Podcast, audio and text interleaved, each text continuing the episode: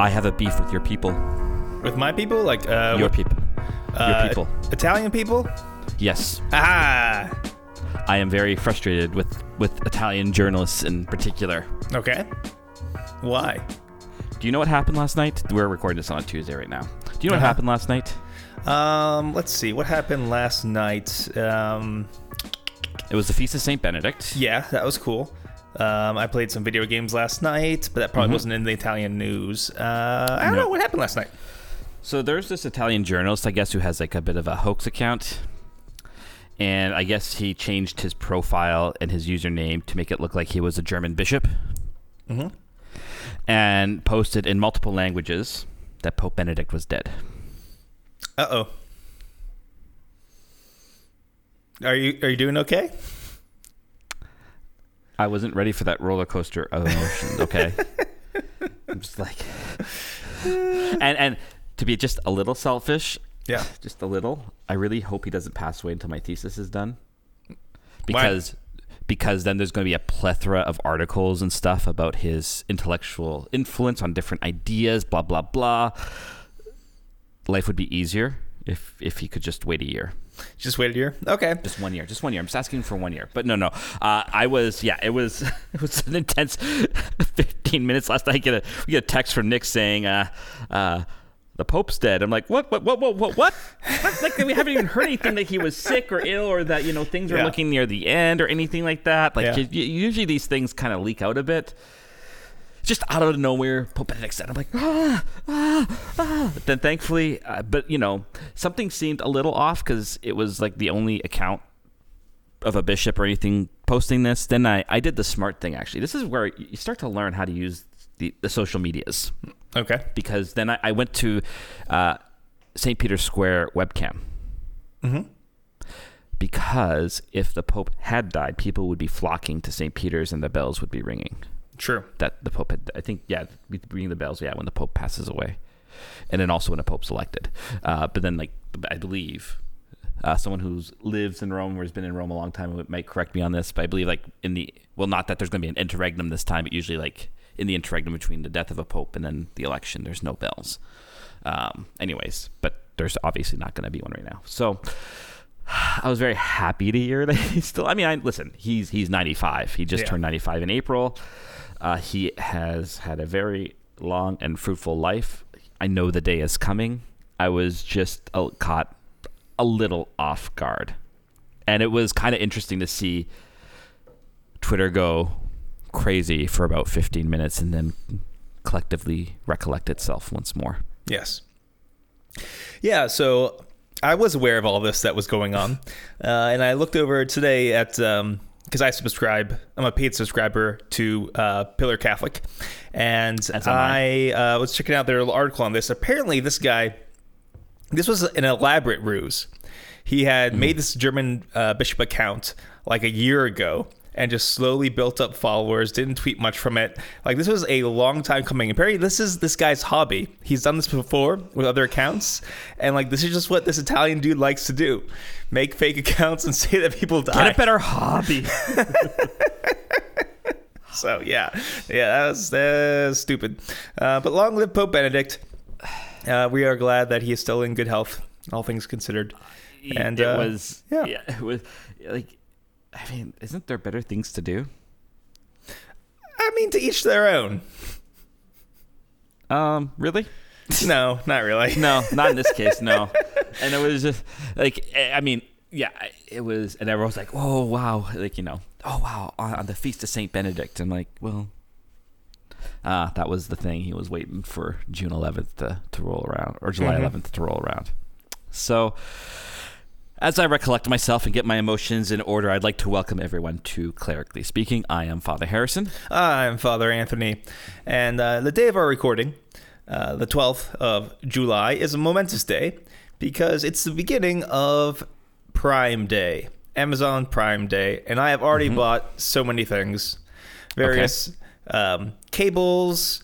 Um, what else did I get? I got new heads, a new headset for my video games. I got some accoutrement for my espresso machine, like a mat because I'm very messy. A new uh, knockbox. Uh, so I, I am spending a lot of money on the Amazon, Mm-hmm. and excited for all the presents I'm going to get myself tomorrow Nice. and next day. You see, I never have really cared about Prime Day, Uh huh. even though I am an avid Amazon user. Mhm. But I only use it really for mostly one thing: Books. books, and, Yeah. and books tend to not be the things they discount on Prime Day. That's they true. like to discount the electronics and everything. Books, um, no, no. So you know, I just keep on buying or adding to my wish list, etc. Just uh, as I continue to read, because like for me, I there was a bit of a debate last week about like priests and books. I don't know if you saw this on the twitters. Mm, yes, I did.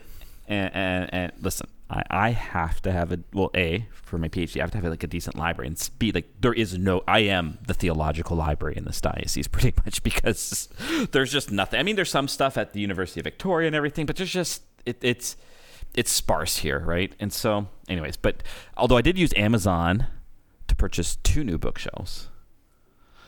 To get that way, I didn't have to go to the store. Well, the whole point was so that they would just drop it off at my house. So I didn't have to worry about going to the store and picking it up. Sure. But of course, then they left a note saying, "Please pick it up here." I'm like, "Oh, this you defeated the purpose of me ordering it from you. I didn't Yeah. want to carry it around." But uh, yes, so um, do you partake of Prime Day every year? You know what? I really haven't. This is the first year where I actually was aware that it was a thing that was happening. I've heard other people talk about it, but I was like, so I actually waited. There's some stuff I needed to buy, but I waited a couple of days to get all my stuff, and uh, yeah, just kind of bought a lot of things because I am not a monk. I'm a secular priest who's allowed to buy things for himself. This is true. This is Yeah. yeah. I just, I mean, I don't, I don't know. I don't. I like books, and that's about it. I'm kind of boring that way. There's nothing wrong with that. Nothing wrong with that. I've actually been tempted to like get rid of pretty much anything electronic in my house for the next year. Wow. Not Just your podcasting equipment, I hope. I would maybe podcast from the office just so just so like any semblance of temptation to look to be distract like I don't okay this is a little I know it's your time but I just uh sorry so about twice a year I find myself inordinately attracted to a desire to play some sort of brainless phone game Sure. like something like that has no end in sight it's like a tap game and like it's super brainless right Yeah. and that happened to me yesterday I don't know do you ever get those days I have. I do not. I do not allow myself to uh, download games onto my phone anymore.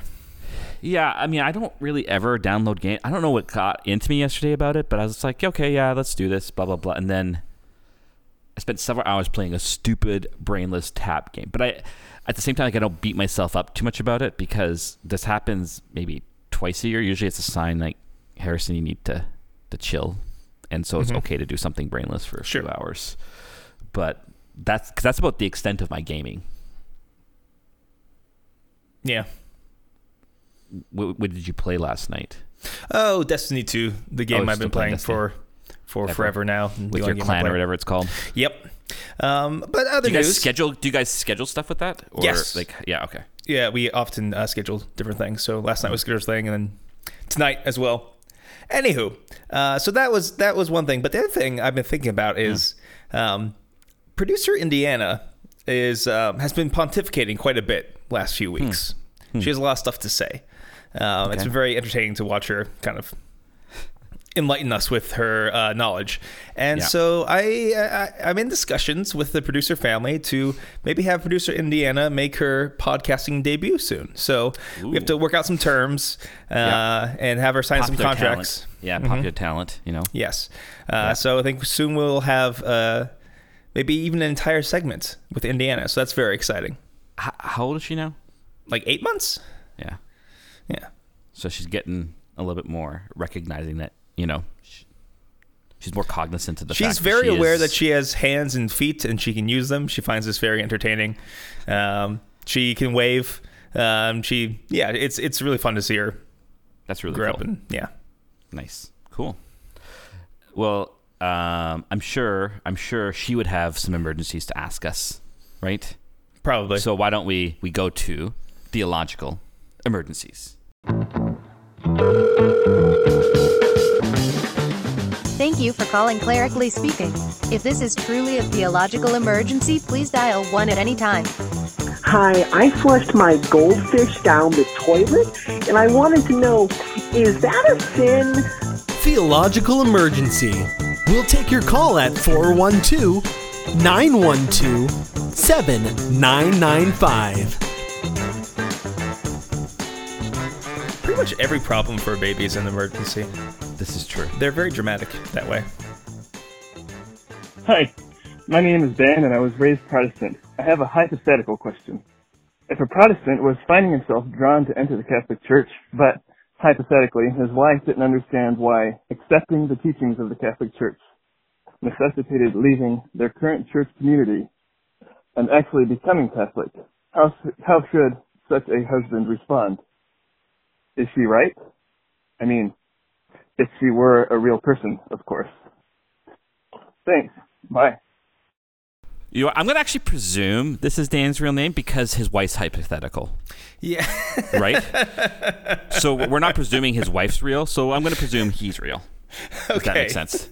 Uh, I think that's fair. I think that's fair. A hypothetical wife. Okay. A hypothetical wife. A hypothetical wife. Hypothetical life. Beautiful. Right? Yes. Um,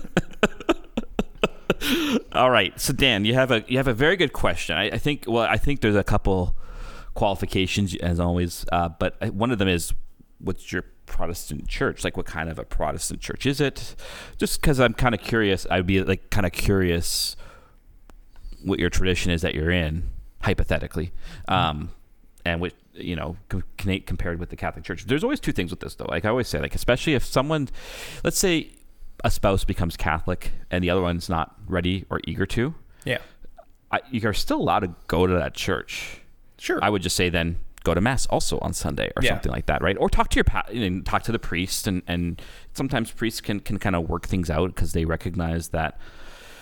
Uh, these things can be difficult in families, um, but I think I mean really the the main reason the main reason would be the church's liturgical sacramental life, right? Like it, it it's uh, Catholic Mass is as we believe makes present Jesus's passion, death, and resurrection, and that through that uh, we are given a participation in that, so that we can live that each and every day through our baptism. Um, kind of a big deal for Catholics. Yes. Um, so you know, yes, there's preaching and everything, but but really, it it the, the mass is sacrifice, and so we want to be present for that. And I, I mean, that's the real difference because a Protestant service generally, again, I was that's was kind of curious, maybe because depending on the tradition you're in, there might be different understandings of liturgy, but like if it's like a non-denominational evangelical, it's just word based, right? It's just preaching, and and that's about it. So, um,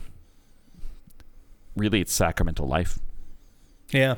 Um, yeah, it's a difficult situation. So, uh, as I've mentioned uh, before, this past year I taught RCIA, and you know, talking with the the candidates who became Catholic, one of the big things was that culture change. Um, Some of them were you know active in their churches and stuff, you know, and um, it's a very different idea of what church is in many different ways. Um, and I think I might have mentioned this. One of the little things was one of the guys just stopped into uh, the church, our church, like on a weekday because there was adoration. And he thought to himself, like, we barely have any sort of activities during the weekday at his church. Now, some do, um, but there's a different understanding of what church is. Also, practically speaking, it's good to be uh, in a community of like-minded people. Not all the time, but you need that kind of support and strength from other Catholics.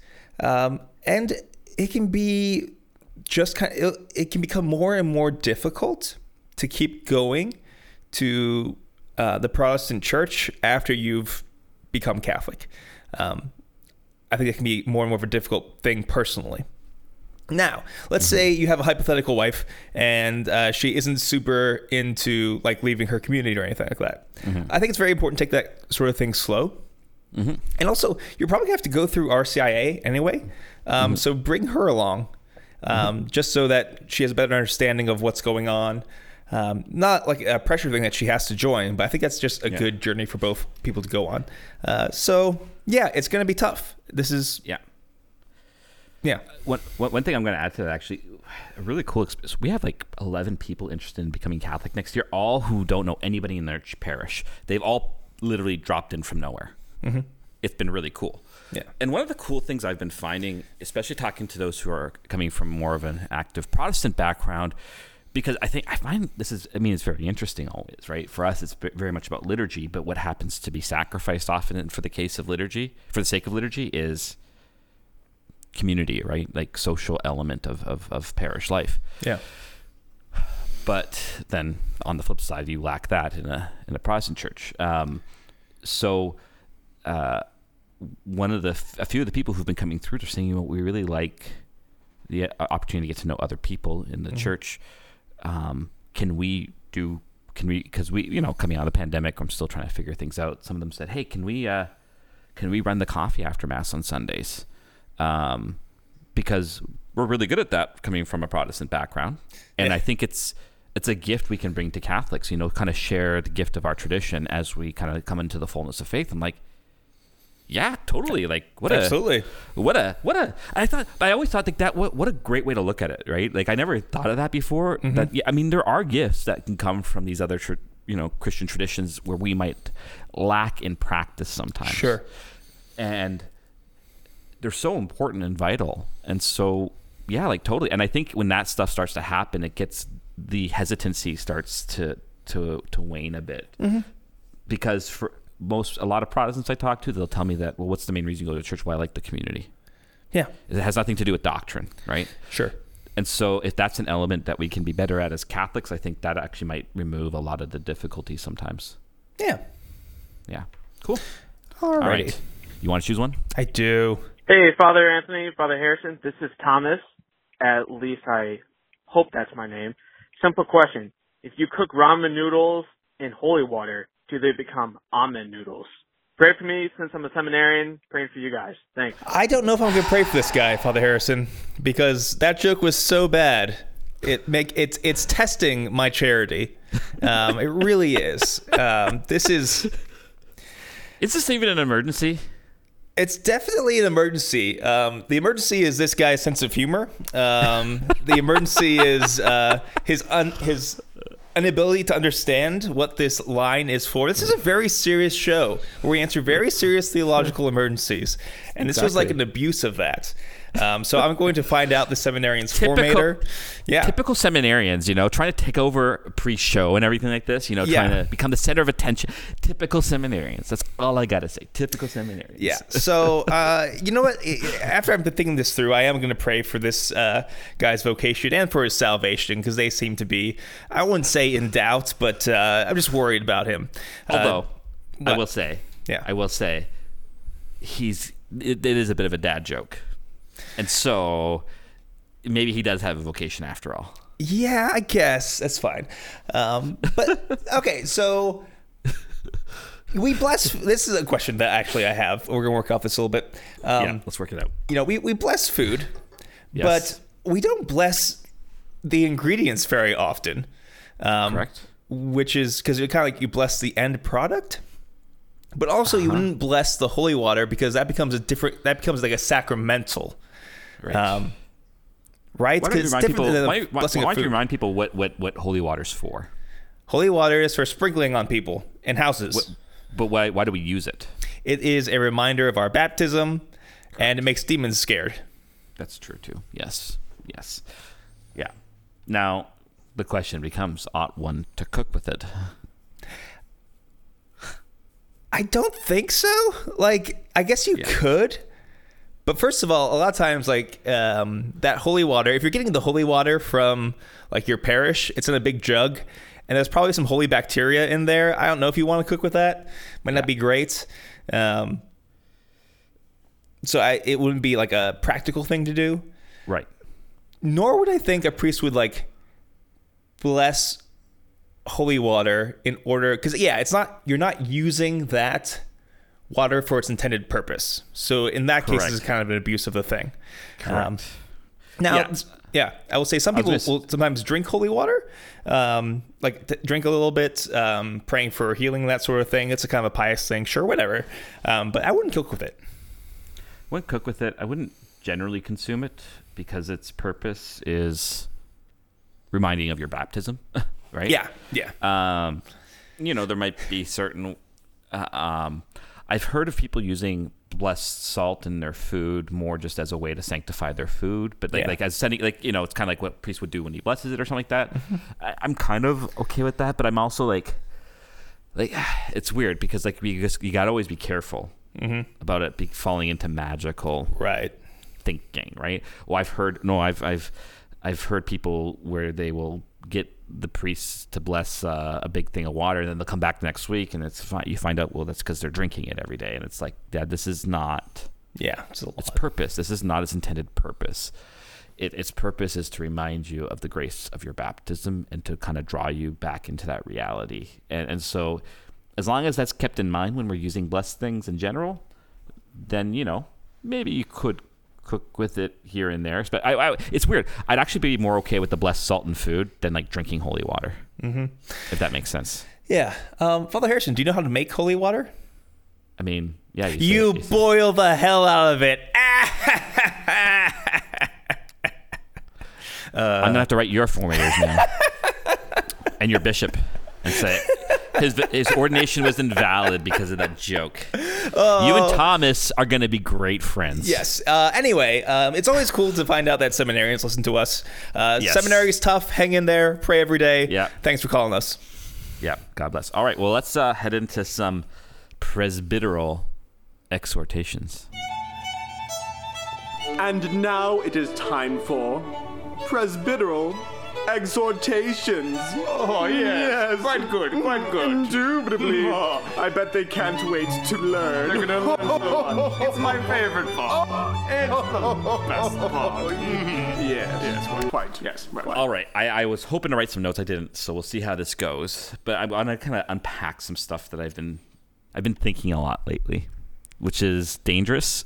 Yeah. and I am and I am depending on Father Anthony to uh to bring me down a level sometimes. Also it's dangerous. Probably gonna get a little abstract here. Well, uh, abstract, but like not in the sense of I don't know. It's not abstract to me because it just seems to touch a lot of things in life. Okay. But anyways, we'll see where it goes. So I'm kind of calling this modernism 2.0.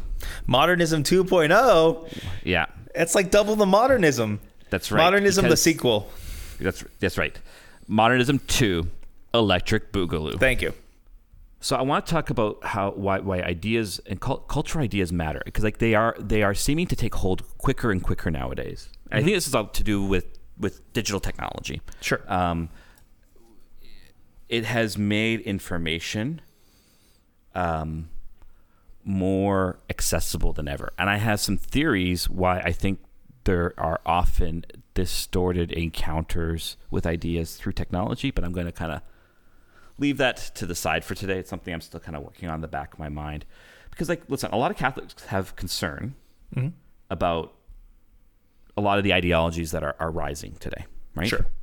And there are. Th- There is significant questions around the issues of of transgenderism, right? The issues, and most of these are are moral. It seems. I mean, but there's even I, political ideology um, and so on and so forth and and it's and it's fair enough to be worried about these things. We are worried often because we know deep down that an idea, when it gains hold of a culture, can destroy something about what it means to be human. Right? And part of what has fostered this around this is the one little thing I'll say about digital technology is um, my technical way of defining mediation around technology is that it mediates immediacy. Okay.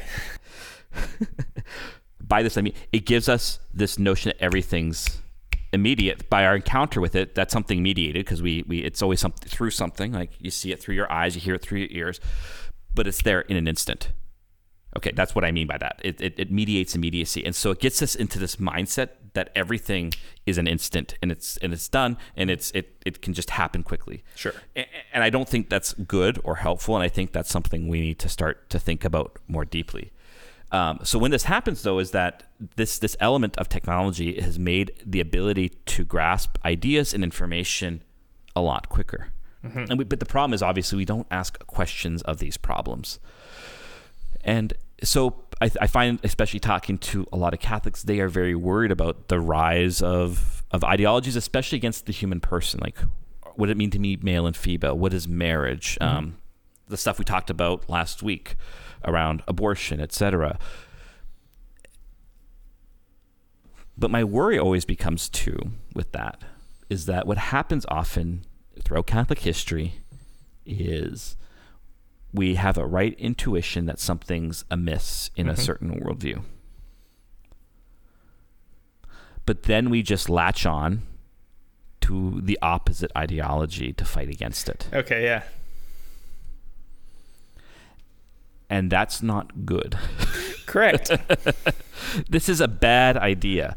Why? Because well, what's the pro- what, what's the problem with ideology? Let's just go there. Like, what do you think the problem with ideology is? oh, what's the problem with ideology? Um, Small question. yeah. Uh, um, it's a.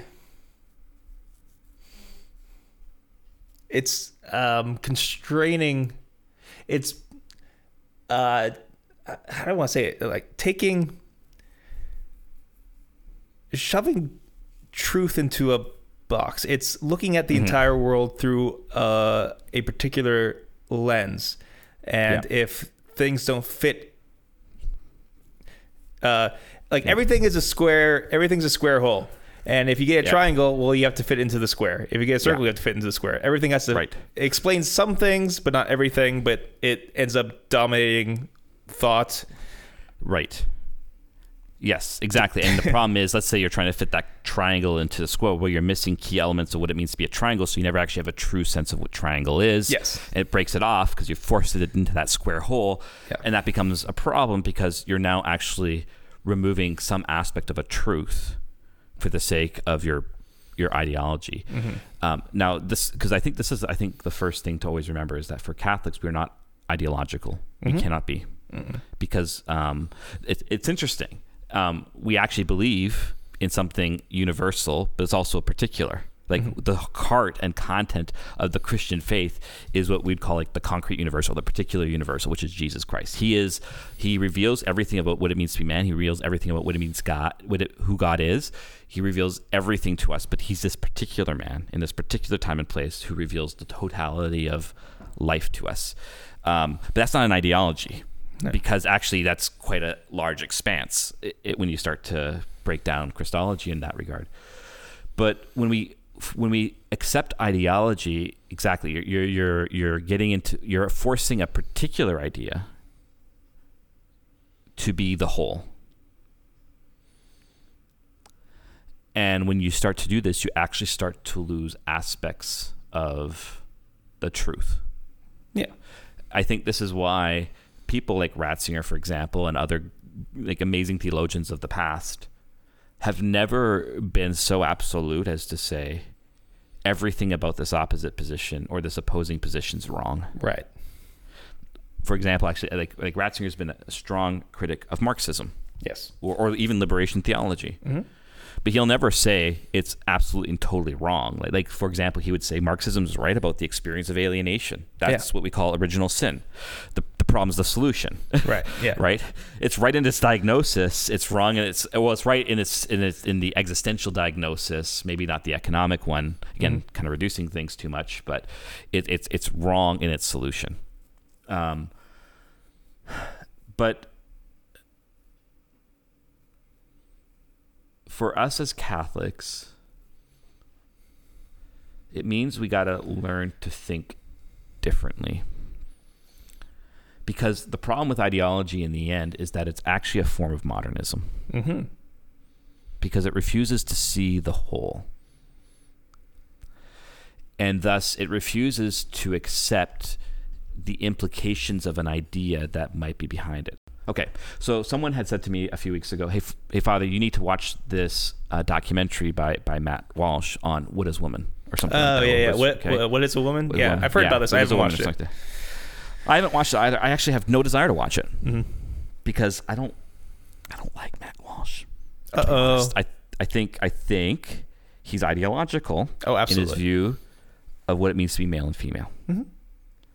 From things I've read by him and other things I've seen by him I, not that I'm saying like, listen, I'm, I can watch. I, listen, I only have so much time in my life though. I, I have to pick and choose what I watch and stuff. Um, yeah.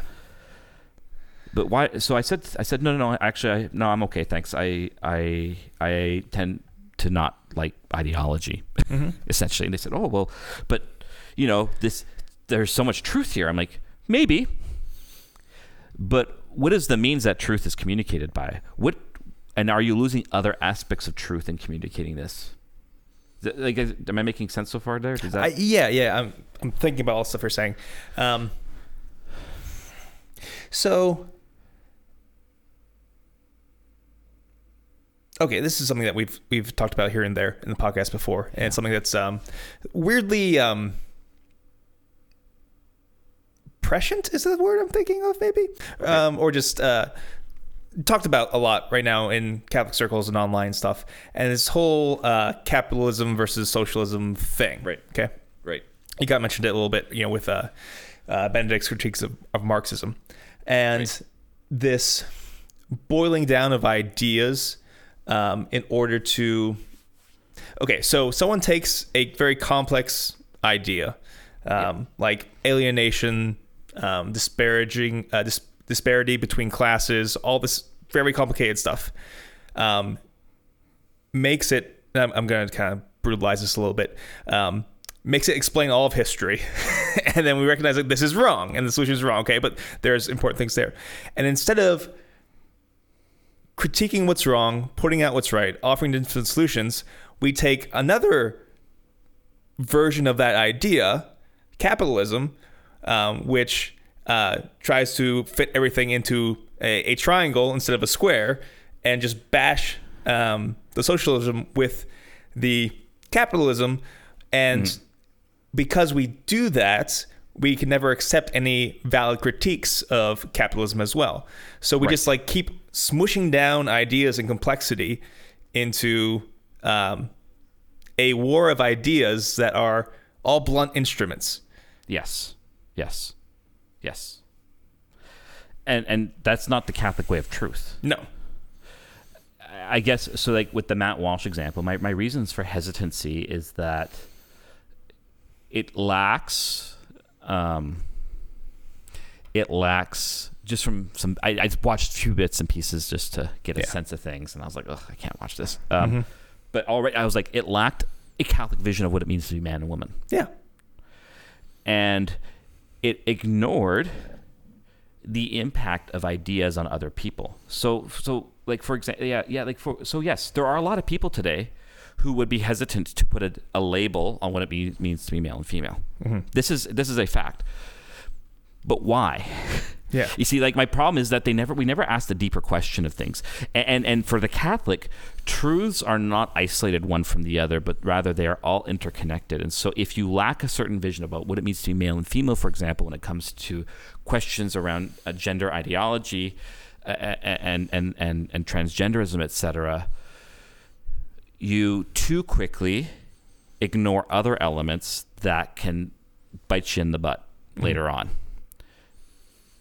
because there is a deeper mystery to ideas than we can first often appreciate.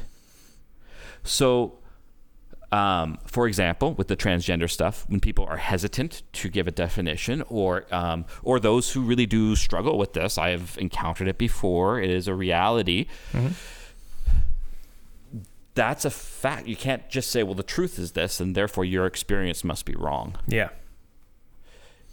Why are people why do people struggle? Like the, we don't ask why are they struggling with the definition? We have to take subjectivity into account as well as the objective truth at all times. What what is it that they've imbibed through media through literature etc that's forced them to cut off aspects of the truth? Hmm. No one asks that question because no one actually wants to enter into a dialogue. Everyone just wants to win and own the other side. Yeah, there's, I mean, a lot of ideology and these um, dumbing down of ideas or the blunting of ideas um, is based around a kind of fear that we feel. Um, So, for example, like with gender ideology, with transgenderism, with all this, um, there is a lot of alienation from who we are as human beings. Right. Um, because we've, for lots of forces, lots of stuff has happened to um, take the question of what it means to be human and to throw it up in the air um, Yeah. through technology, through history, through all this stuff, through various ideologies. Okay. Um, so you have various experiences of this. Uh, sometimes, and, and also biological things as well. I'm not ruling Yeah. that out. Okay. So um, there may be a correct pointing out that certain gender roles are too limiting or um, too reductive. So a man, uh, this is what it means to be a man. This is what it means to be a woman.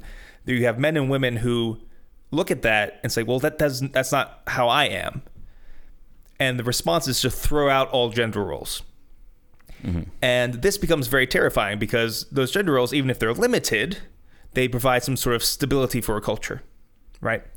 And for many people who are very comfortable in those roles and that understanding, them being thrown out causes fear and panic. And so to combat that, they bring back like, okay, um, you know what it means to be a man or woman? Um, these uh, idealistic 1950s roles. Okay, that's solid. I can understand that. I can grasp that. Yes, now, exactly. So the truth is that like there are particular things that are masculine and feminine, um, and those are universal and those are real. Uh, and there's also a truth in the fact that like uh, you can't simplify those things. It's actually very difficult to talk about masculinity and femininity, and anyone who makes it sound simple is messing it up. Okay. Yeah. So you've got this fear on both sides and a dumbing down, a blunting of ideas that are just combating each other without acknowledging the complexity. Yes.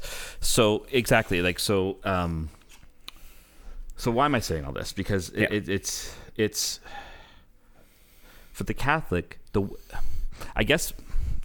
And I, I must. I'm going to apologize right now, just because this did not come out as I expected it to, and I, I have too many competing ideas in my own head right now Yeah. about what I'm trying to communicate, um, which tells me I need to let it settle a bit longer before I talk about it again, because there's a lot more at play here. But um, so there, there is a right. For example, there's a right. There's an. Un, I, I actually completely understand the fear around some of these ideologies. Why? Because they get pushed, and there is and there is an intuition amongst many Catholics that when these ideas get pushed, they form people a certain way, Yeah, sure. right? A- and it's it's it's not wrong to fear that. Uh, at the same time, uh, on the quote unquote other side of the debate, there's a real fear that if my particular experience is not taken seriously, I will be alienated from society. I will not be able to be a well functioning figure of society, etc. Mm-hmm. Those are both equally fair fears. And Yeah. in some ways, I would say that the only way, quote unquote, ideology is ever able to dialogue if both people accept that there's fear at the basis as a phenomenon that they're mm-hmm. acting out of. You see, because like I also am not afraid of it. Weirdly enough.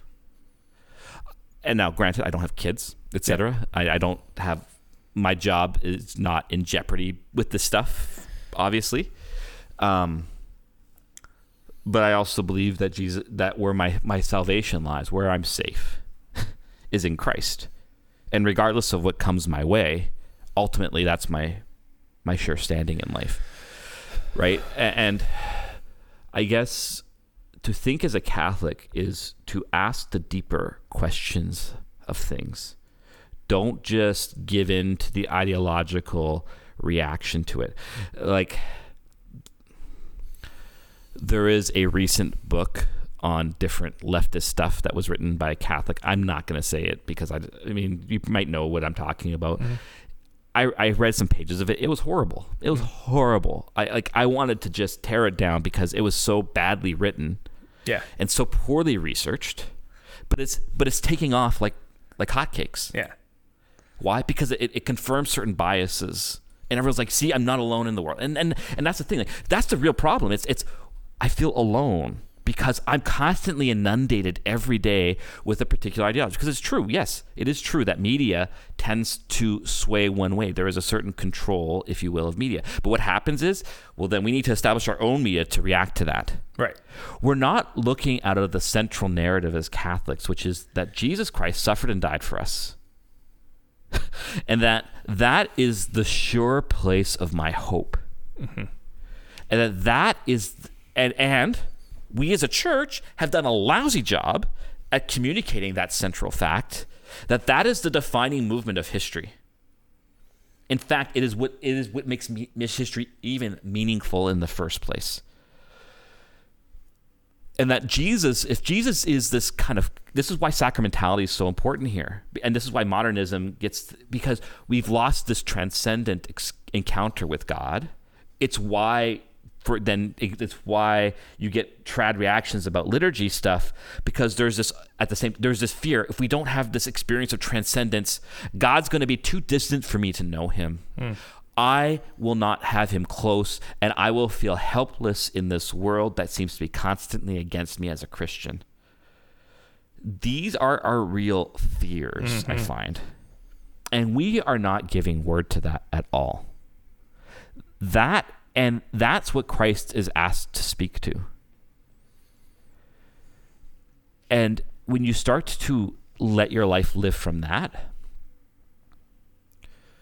you stop being in the ideology and you start saying, like, I'll give you an example.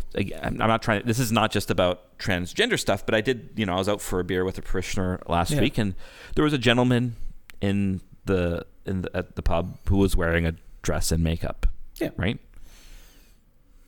And where my heart was moved was not anger or frustration, but but compassion of Jesus, have mercy on him. Mm-hmm. That that was my prayer for that person. And that's where our heart should go. Not I can't, you know, not hatred of the other side, but it's it's because clearly something has been missed in life for people whether it's an experience grow like and there are so many contributing factors to these problems or even you know um, you know with, with that particular situation um, to have desires or feelings that don't line up with your physical body that is a suffering period yeah right? Yeah. To desire a thing that your body cannot give you, um, and to not be able to choose that, you just find out that that is what the situation is. That's a tragedy. That's a pain. And you might say that the person working this out by either wearing a dress or doing that, that's the wrong way to do it. Okay, whatever, fine. But if we don't first acknowledge that there's something painful there, there can be no dialogue or even uh, like uh, like what you said. So I mean, okay, so we started off talking about Ratzinger not dying, and I think we're getting to the thing here: uh, uh, fear and ideo- and ideology. When you read Ratzinger, he is never afraid of any idea.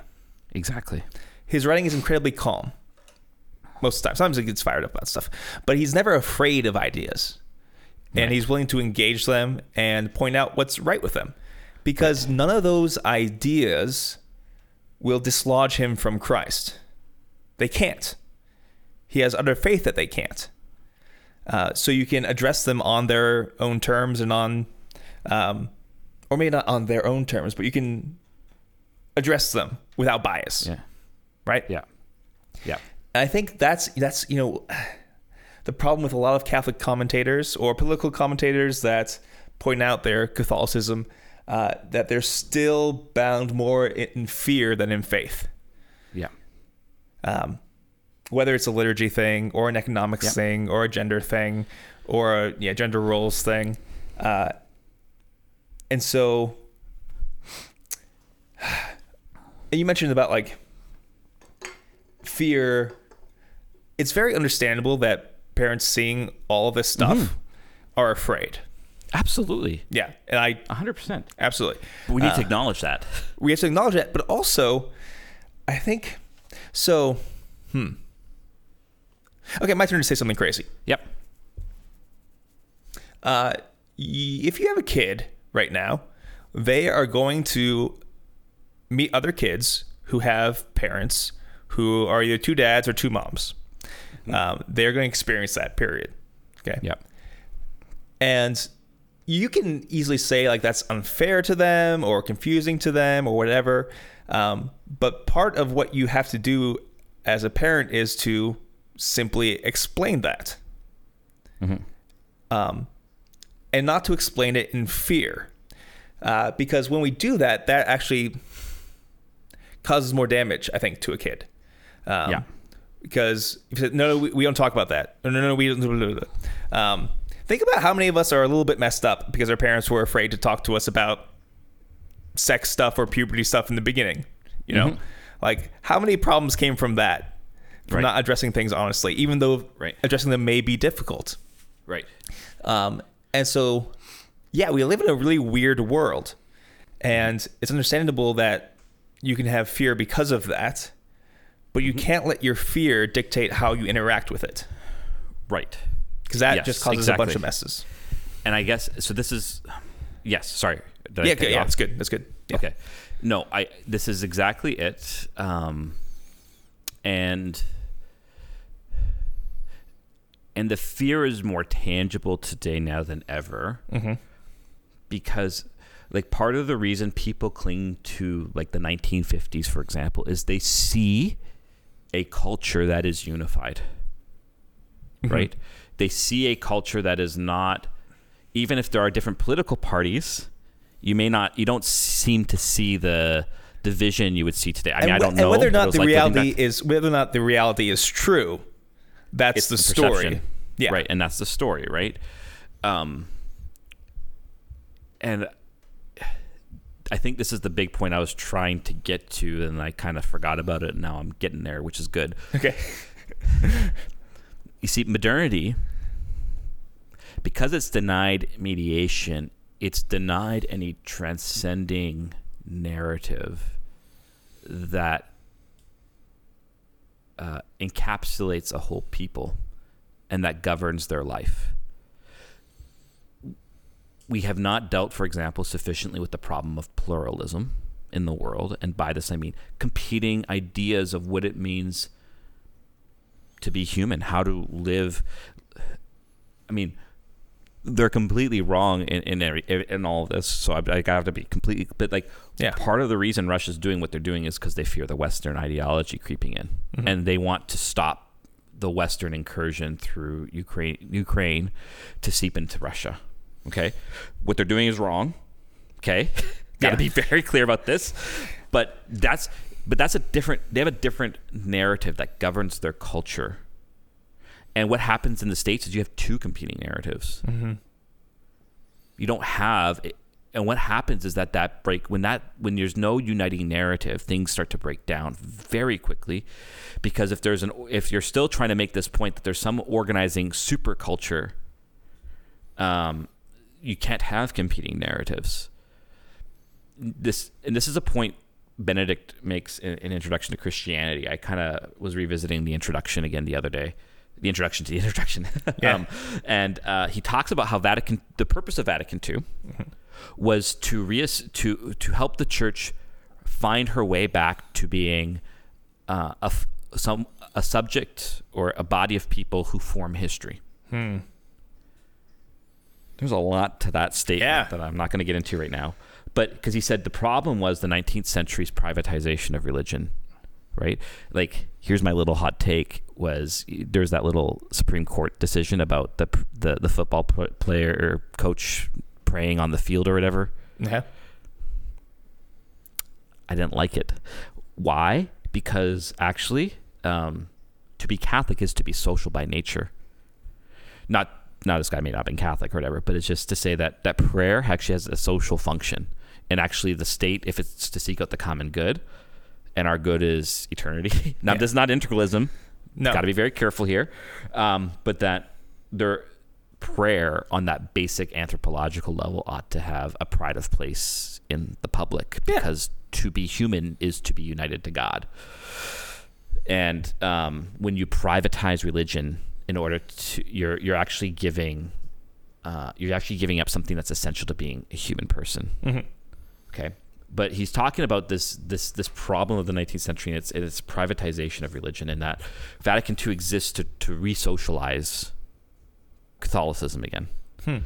And I've always thought that's an interesting point because what he's trying to get at is that there is a way that Christianity can be a governing na- a narrative that can. Imp- this is kind of what happened in the Middle Ages. Mm-hmm. They didn't. They didn't, yeah, Asia existed. Yeah, India existed, but they didn't really encounter them. And and what happens when when um, Islamic forces are invading the Holy Land? You go to crusade. Why? Not because uh, not a hatred of, of Islam or anything, but it was this notion that there's a social fabric that's vital to be to to surviving as a civilization. And if competing ideas interfere with this too much, um, we're doomed. we are doomed. In fact, Ratzinger goes on to say that uh, it's actually the Western schism, the the popes and the anti-popes, that starts to destabilize Europe. Yeah, absolutely. Um, because of this, there comes this, and this is why Luther does his thing, because Yeah. the church no longer is this um, guarantor of, of a transcultural narrative that can bring these different nations together in relative peace. This is a big idea that I'm Yeah. not going to go too too deep into, but it's just to say that. But there, our problem is we're trying to fight for what is the narrative that defines who we are as human beings. That's what we're fighting about. Mm-hmm. But the Christian way will say, well, there's actually truths to all these competing narratives, these these second tier narratives, but Yeah. we have to acknowledge them as second tier. Only then do we start to think Catholically, which is to see, which is universal. It's to see the whole, mm-hmm. and the whole will always take what is good, even in something that twists the good. Mhm. Hence why why Ratzinger will go into a lot around when he's dealing with stuff like Marxism and liberation theology. He'll say, yeah, like the oppression of peoples is a serious matter. Catholicism has to do a better job at dealing with. But Marxism's not the answer because it's atheistic Yeah. And it wants to build its own world. It wants to build its own kingdom. That's the way we need to think. So then you don't have this fear because if Jesus is is who he says he is, then he is he governs history. He governs everything. Mhm. And that's the confidence we need to be starting to act out of. Only then will modernism begin to lose its grip on society. But the more modernism um, takes hold in its various forms of polities, etc., as they currently stand, which are rooted in ideological ideology and myths. Mhm. That's a whole other thing. Yeah. Uh, because like the modern nation state has killed way more human beings than quote unquote religious wars ever did. Oh, absolutely. Um, the only we have for us, we need to regain confidence in who Christ is.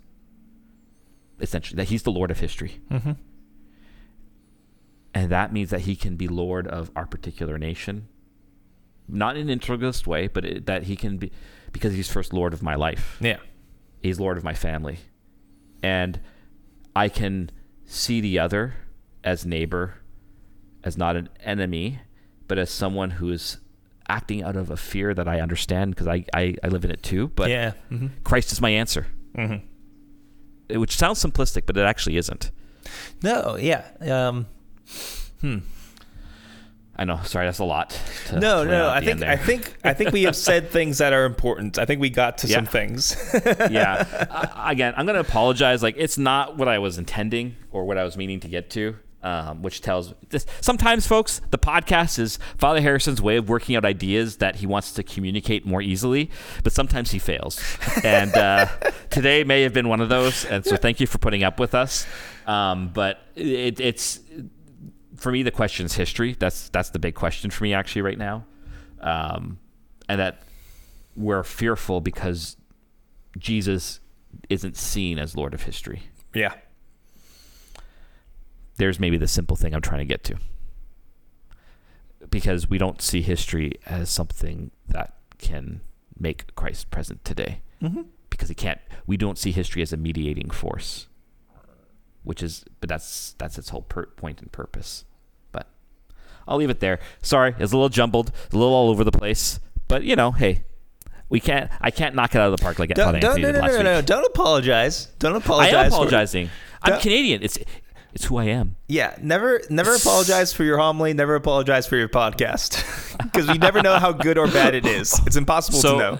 this is true. We actually, uh, uh, one of our RCIA candidates came up to me yesterday. She goes, you know, I know I can't tell you that you had a that you had a good homily today. I said, well, yeah, you can. She goes, no, you said on the podcast. You can't. I'm like, crud. More people in my parish are going to start listening to the podcast. I know. says, I know I can't say that. Yeah. So I'm just going to say I know I can't say that it was a good homily. and so I was like, oh, thank you very much. You know, but it's like, yeah. So um, you you just, it is what it is. It is what it is. I'll I'll come more prepared next time. No, you're fine. I'm s- I'm sorry. All right, I'm I'm, gonna, I'm I I going can't- to wrap up this podcast you before do you that because apologize I'm gonna anymore. be. It's I'm, you can't take the Canadian out of the Canadian. in That's the true. Um, but uh, all right, thanks for listening. Where is my script? Thank you for listening. Please leave a review on iTunes and tell your friends about the podcast. Tell your enemies too, because Jesus says we must love our enemies. You can find me thinking about everything Father Harrison just said. You can find me probably in my books trying to like reorganize my thoughts around all this, and on Twitter at fr Harrison. Contact the podcast and receive updates at ClericalPod on Twitter. Find us on Facebook, YouTube, or email us at clericallyspeaking at gmail.com. Do you have a theological emergency? Call 412 912 7995. That's 412 912 7995. Keep them coming. We got a lot of good questions. Uh, and I think we, we gotta do just a got- straight up theological emergency episode soon because we have to get Yeah. to a lot of these and they're good. Yeah, there's there's a lot that we're behind on. Yeah. So, But we love it. Keep them coming. All right. all right. Peace. God bless.